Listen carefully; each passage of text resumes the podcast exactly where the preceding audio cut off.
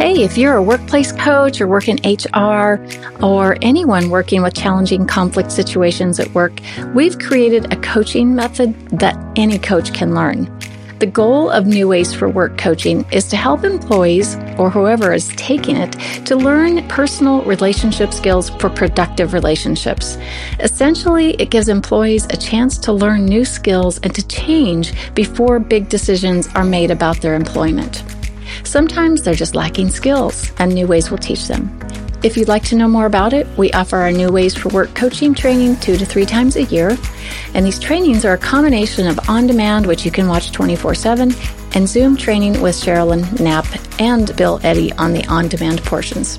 You'll find the link for this in the show notes below. Sign up at highconflictinstitute.com forward slash upcoming dash courses or email us at info at highconflictinstitute.com.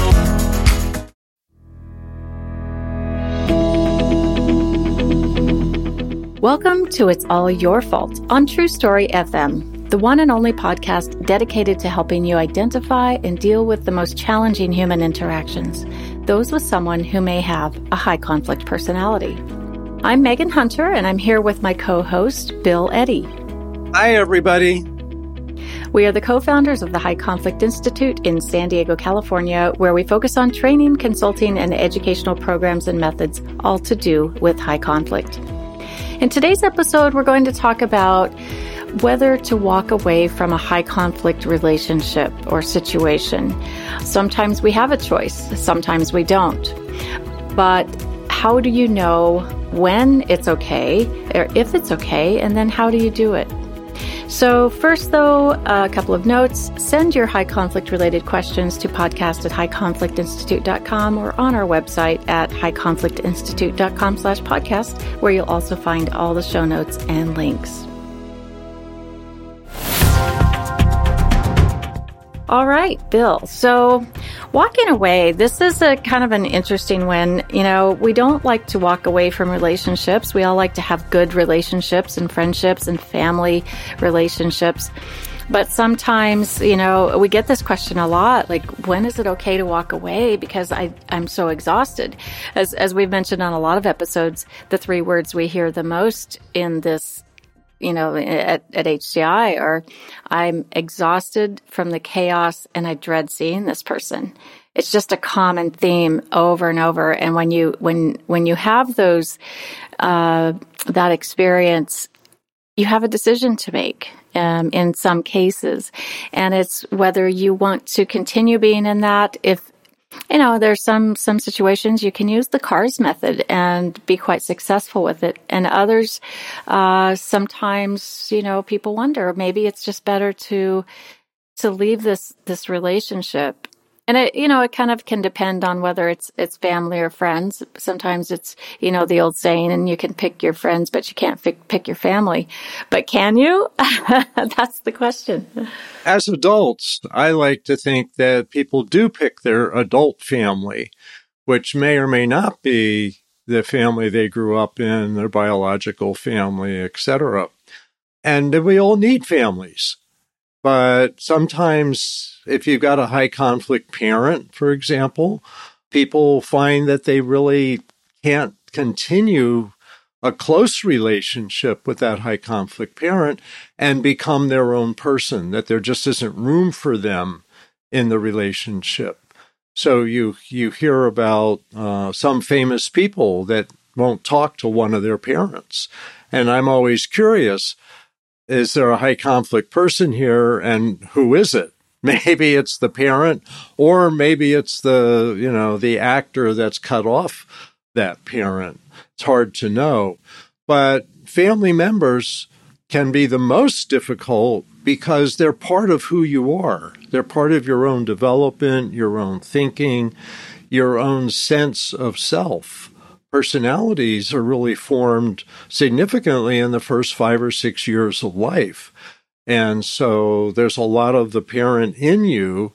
If it's a lot of dysfunctional stuff, then you may find you really have to distance yourself from that person in order to find your who you really are.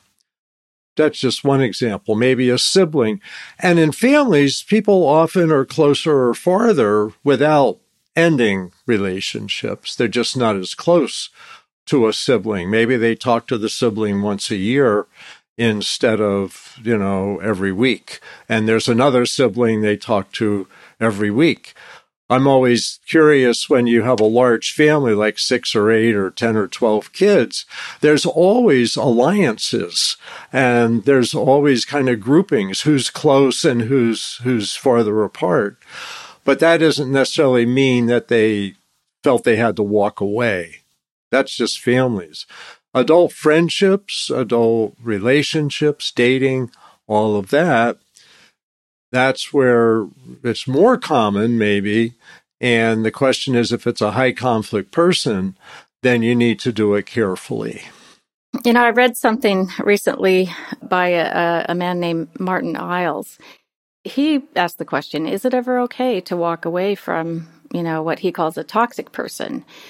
And uh, he made a few notes that I thought were interesting. And one of them was You've tried everything you can, and particularly in maybe in the faith community, you know, in, in our churches and temples, we're taught to reconcile, to forgive, to make peace. And you've tried, we try all of those things, but with high conflict people, it doesn't really, that doesn't impact. So it really results in one thing, which is probably you getting hurt. You know, the way he puts it is that hurt mounts up to the point where you are psychologically disintegrating from the festival of gaslighting, manipulation, control, deception, and cruelty. And he calls it, you know, an, an abuse. And that you may well be alone in that struggle because if they're really good at their game, they'll be an angel of light to most people and nobody's going to believe you. Right. So um, and he goes on to talk about sociopaths and narcissists, which I thought was was pretty interesting. But I I I think for the faith based community, we are or that community is taught to to just you know forgive, and you see this lack of understanding the high conflict personality in those those situations, and and people can really get devastated. Well, it's interesting you say that because there are churches, temples, mosques that get stuck on high conflict people. They don't know what to do. And I think you certainly can have empathy for them, you can respect them, and still protect yourself from them, and maybe even set limits on your relationship with them, either as an organization or as an individual. Uh, sometimes you have to do that how you do it is, I guess, where I focus because that you need to do it sometimes.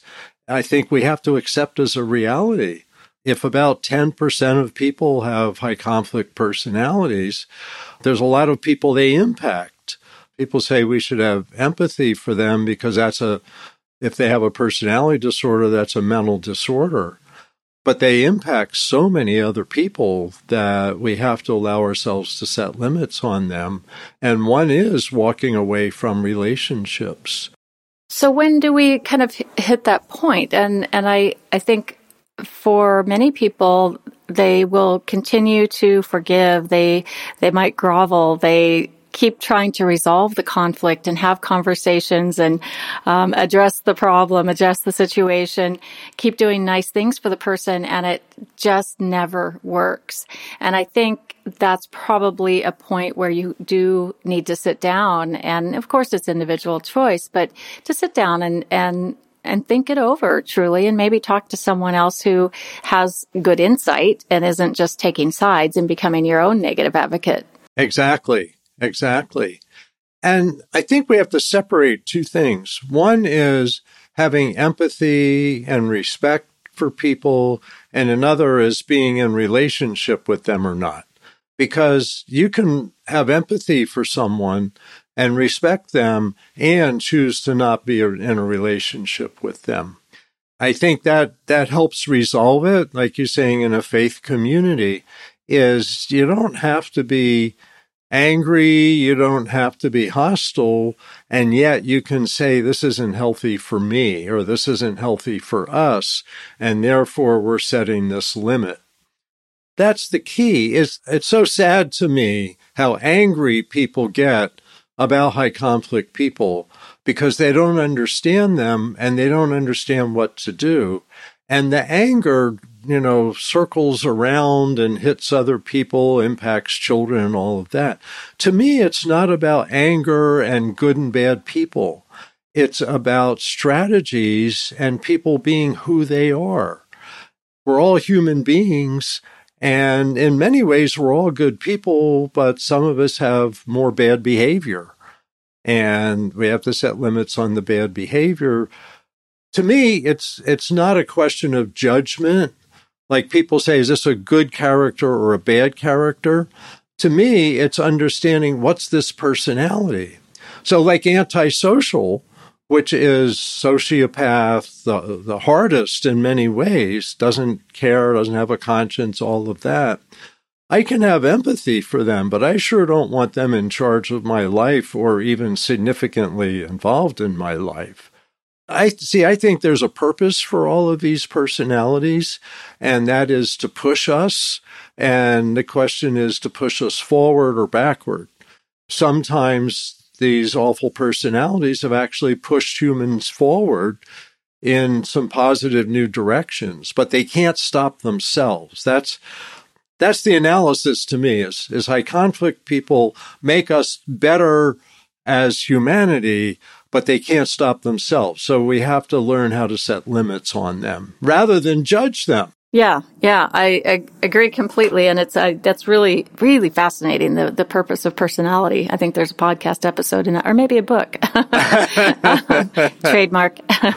so yeah. yeah, so let's say you know you've kind of come to that point where you've tried your best, you've get you know used your best skills um, or you've been listening to our podcast and and decided, you know, hey, um, I I need to make a decision about something because if you are dealing with someone who's who maybe has antisocial traits or full on antisocial high conflict personality, that's one of the toughest relationships you'll ever have, and it's maybe dangerous, uh, whether whether dangerous physically or even like reputation wise. Yeah. Like they they want to destroy. That's part of their personality is dominance, conning people, lying, all of that. So let me just briefly say things to consider. The, the five high conflict personality types we generally talk about are antisocial or sociopath, narcissistic, borderline, paranoid, and histrionic. Each of those have considerations if you're going to be walking away from the relationship. So, starting with antisocial or sociopath, there could be danger. These are people who physically hurt other people. They get into fights in families, out maybe at work, etc. So you have to think in terms of protecting yourself.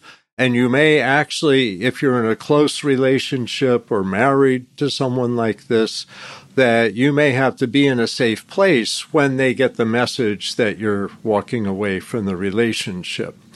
Likewise, um, borderline personality. Borderline personality is very intense around family relationships, parent child, husband, wife, boyfriend, girlfriend. Likewise, they could be dangerous at a time. This can be one of the most dangerous times, especially if there's a pattern of domestic violence. The highest risk for serious domestic violence or death is time of separation. So you may be thinking, well, I'm finally getting away from this problem. Well, the problem is going to get bigger before it gets smaller. So you need to be prepared.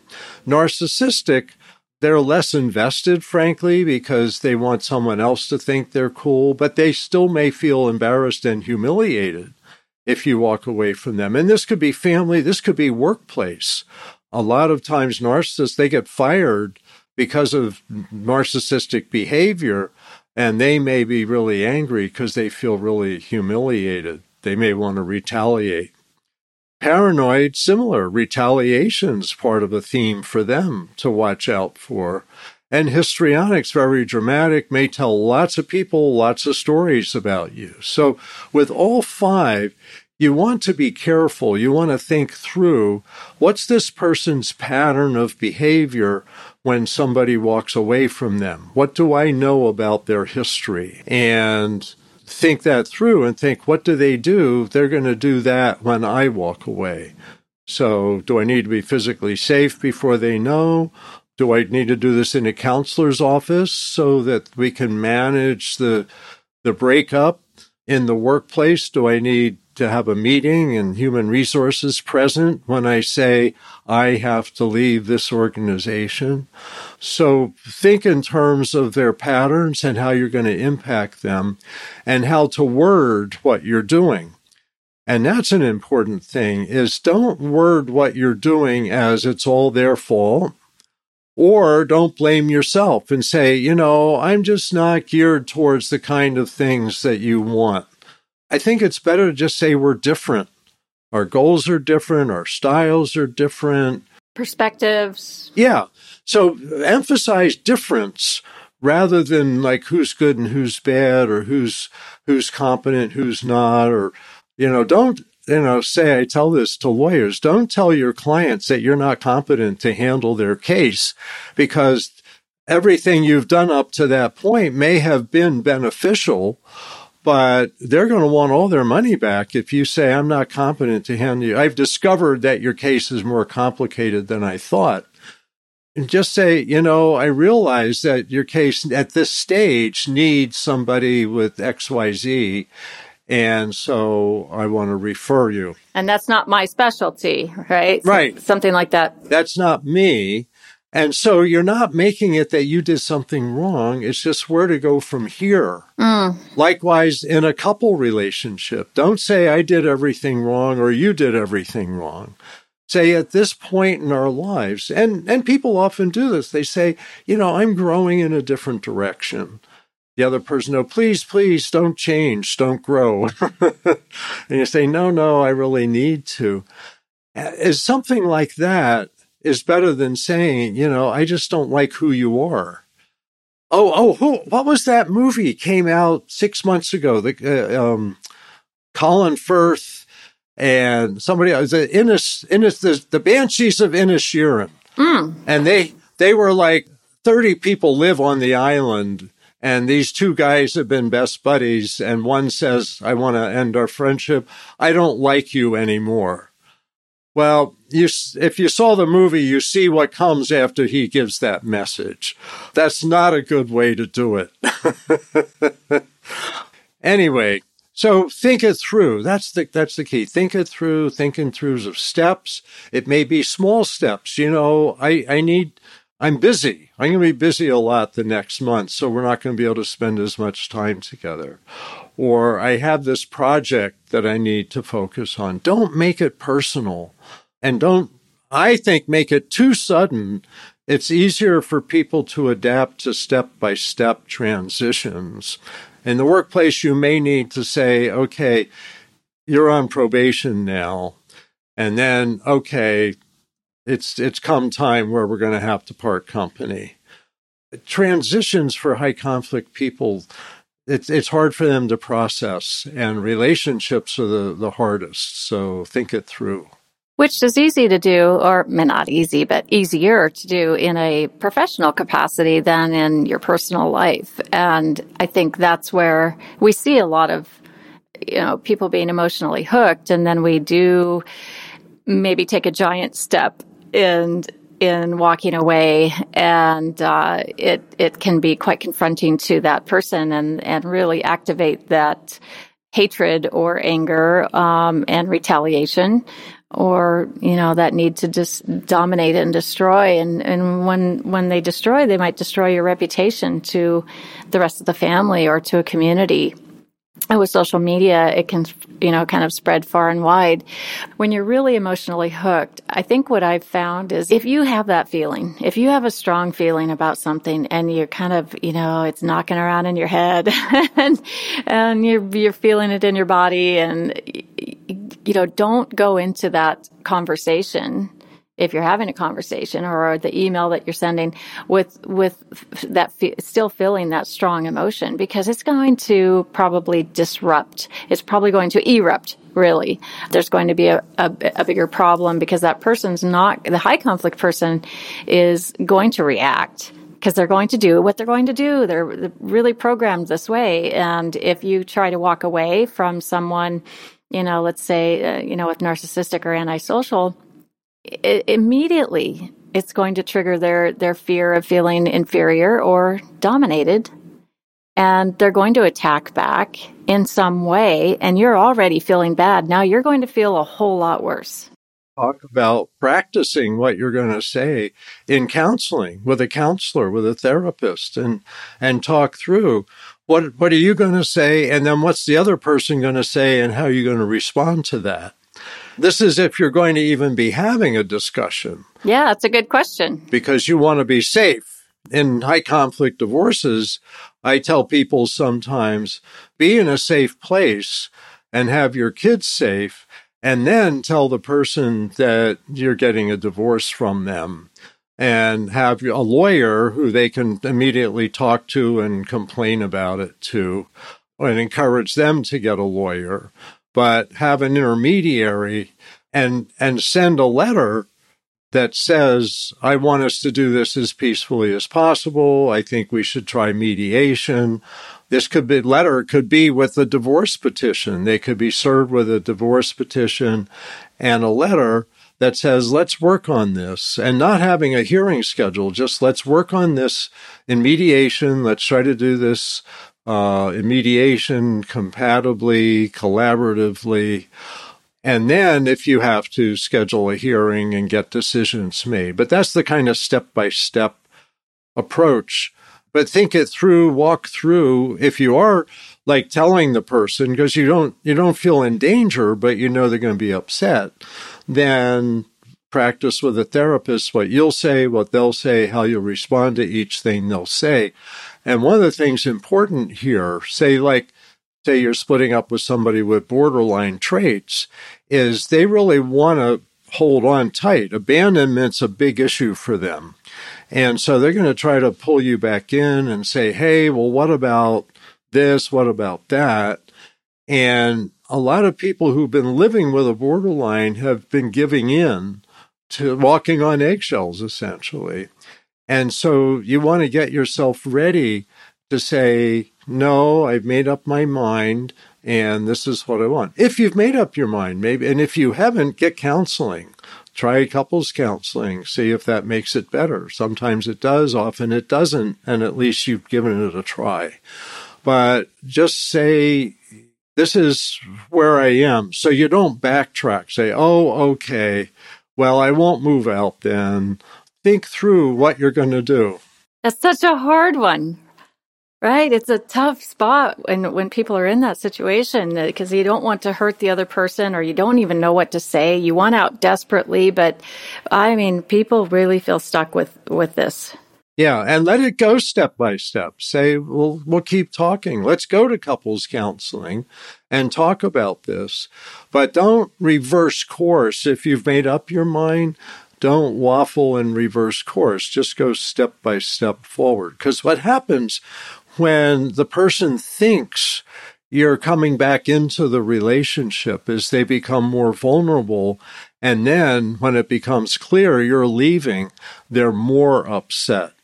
And that's, that's something you, you want to avoid. There's a term some people call hoovering and that is, you're saying, I want to leave the relationship, and they try to suck you back in. That's hoovering like a vacuum cleaner. Some people wonder where hoovering comes from. it used to be one of the most popular vacuum cleaners. So it would suck you back in. And this happens. Sometimes people start having sex with you and you go, Oh, well, you know, this does still feel good.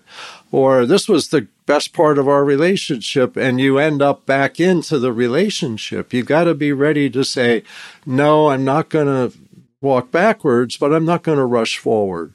We'll take our time. No more yo-yo.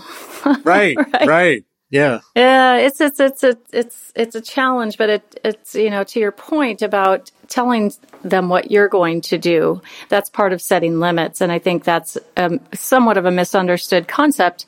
Um, and it's it's really a powerful tool that we have in in if we are, if we do make the decision to walk away from a relationship is remember, I'm not walking on eggshells around this person any longer. I'm going to tell them what I'm going to do. I'll do it in small steps. I'll do it with empathy, attention, and respect, but I'm still going to do what I'm going to do. And, and, you know, we, we receive so many stories and reports from people who are just terrified of this conversation and they live for years sort of being battered about emotionally. And they're, they're very afraid. Sometimes physically. Right, right. And they're, and they're right to be afraid. So they got to pay attention to that and prepare. Yes, yes. So good. Well, any last thoughts on this Bill? Just, you know, I really encourage counseling in making the decision because sometimes sometimes there may be something you can do to make things better. Sometimes let's say you've got a child who's 16 and two more years of high school and you don't want to end up in a big custody battle and a lot of high conflict people will put you through that. And you fear well can i hang in here two more years until the child finishes high school? And i've consulted with people that have made that decision but they have to think it through. And other people have said two more years of this this is just not going to work so get ready to do it now. Mm. Okay, very good. Well, uh, listeners, we, we appreciate you listening and, and hopefully this has been helpful for you. Let us know if you have any questions about it.